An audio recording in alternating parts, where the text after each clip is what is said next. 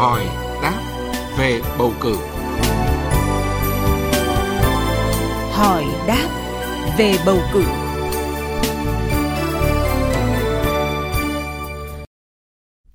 Thưa quý vị và các bạn, trong chuyên mục hỏi đáp về bầu cử ngày hôm qua, luật sư Đặng Văn Cường, trưởng văn phòng luật sư chính pháp đoàn luật sư Hà Nội đã thông tin tới quý vị và các bạn những quy định của pháp luật về quyền đại biểu Hội đồng Nhân dân với vai trò là người đại diện cho ý chí, nguyện vọng của nhân dân địa phương. Và trong chuyên mục hỏi đáp về bầu cử ngày hôm nay, luật sư Đặng Văn Cường tiếp tục giải đáp về trách nhiệm của đại biểu Hội đồng Nhân dân và quyền miễn trừ của đại biểu Hội đồng Nhân dân. Bây giờ xin nhường lời cho biên tập viên Thu Huyền. Thưa luật sư là đi cùng với quyền thì à, sẽ là trách nhiệm của đại biểu Hội đồng Nhân dân ạ. Vậy thì à, trách nhiệm này được quy định như thế nào thưa luật sư? Trách nhiệm của Hội đồng Nhân dân là một trong những vấn đề tôi nghĩ là không chỉ đại biểu Hội đồng Nhân dân cần phải biết, cần phải thực hiện mà cử tri cũng cần biết để giám sát cái việc thực hiện trách nhiệm của đại biểu này. Để sau khi kết thúc một nhiệm kỳ thì cử tri sẽ đánh giá là đại biểu được người dân bầu lên là có trách nhiệm hay không thực hiện trách nhiệm hay không có xứng đáng với cái sự tín nhiệm của nhân dân hay không. Để nếu mà nhiệm kỳ sau họ tham gia đề cử hoặc ứng cử thì chúng ta có thể là cân nhắc xem xét là có thể bầu họ hay không. Ừ. và cái trách nhiệm của đại biểu hội đồng dân này cũng là cái cái cơ sở pháp lý để đánh giá cái sự việc là hoàn thành nhiệm vụ hay không và à, cũng là cái cơ sở để cử tri thực hiện các cái quyền làm chủ của mình. Pháp luật quy định là đại biểu hội đồng nhân dân thì đầu tiên là phải có trách nhiệm tham dự đầy đủ các cái kỳ họp à, phiên họp của hội đồng nhân dân và tham gia thảo luận phát biểu và biểu quyết các cái vấn đề thuộc nhiệm vụ quyền hạn của hội đồng nhân dân. Đại biểu hội đồng nhân dân không tham gia kỳ họp phiên họp phải có lý do và phải có báo cáo trước chủ tịch hội đồng nhân dân. Trường hợp mà đại biểu hội đồng nhân dân không tham dự các cái phiên họp liên tục trong một năm mà không có lý do, thì thường trực hội đồng nhân dân phải báo cáo với hội đồng nhân dân để bãi nhiệm à, đại biểu hội đồng nhân dân đó. À, đại biểu hội đồng nhân dân phải liên hệ chặt chẽ với cử tri nơi mình thực hiện cái nhiệm vụ đại biểu và chịu sự giám sát của cử tri, có trách nhiệm là thu thập và phản ánh những ý kiến nguyện vọng của cử tri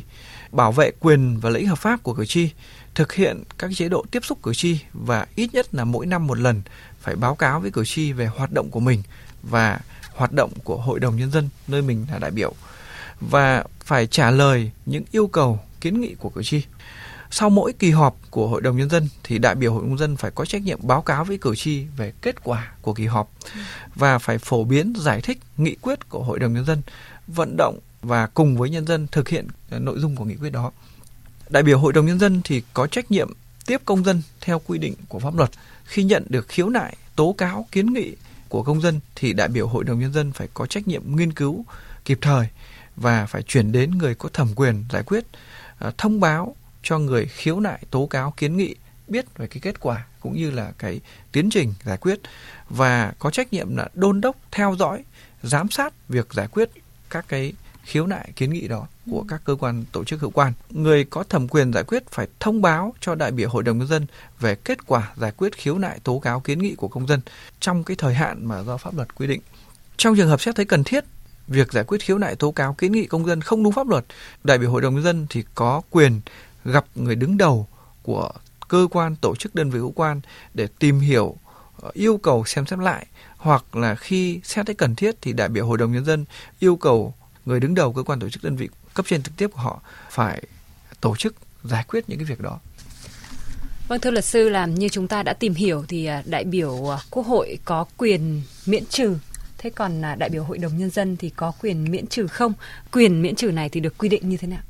Có thể nói rằng là đại biểu Quốc hội và đại biểu Hội đồng Nhân dân thì đều được quyền miễn trừ. Tuy nhiên để miễn trừ đến đâu miễn trừ như thế nào và thể hiện như thế nào thì phải căn cứ vào quy định của pháp luật. Thì hiện nay đại biểu hội đồng dân thì được miễn trừ khi làm nhiệm vụ,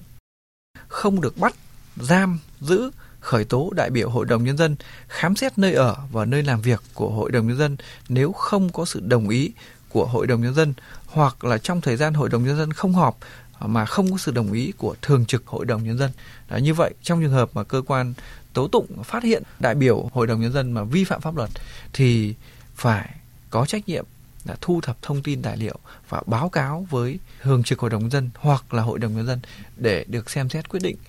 Trường hợp mà đại biểu hội đồng nhân dân bị tạm giữ vì phạm tội quả tang thì cơ quan tạm giữ phải báo cáo để hội đồng nhân dân hoặc là thường trực hội đồng nhân dân xem xét quyết định thì đó là những cái quy định thể hiện cái quyền miễn trừ của đại biểu, đại biểu hội đồng nhân dân. Xin trân trọng cảm ơn luật sư đã tham gia chương trình ạ. Quý vị và các bạn vừa nghe luật sư Đặng Văn Cường tiếp tục giải đáp về trách nhiệm của đại biểu Hội đồng Nhân dân và quyền miễn trừ của đại biểu Hội đồng Nhân dân.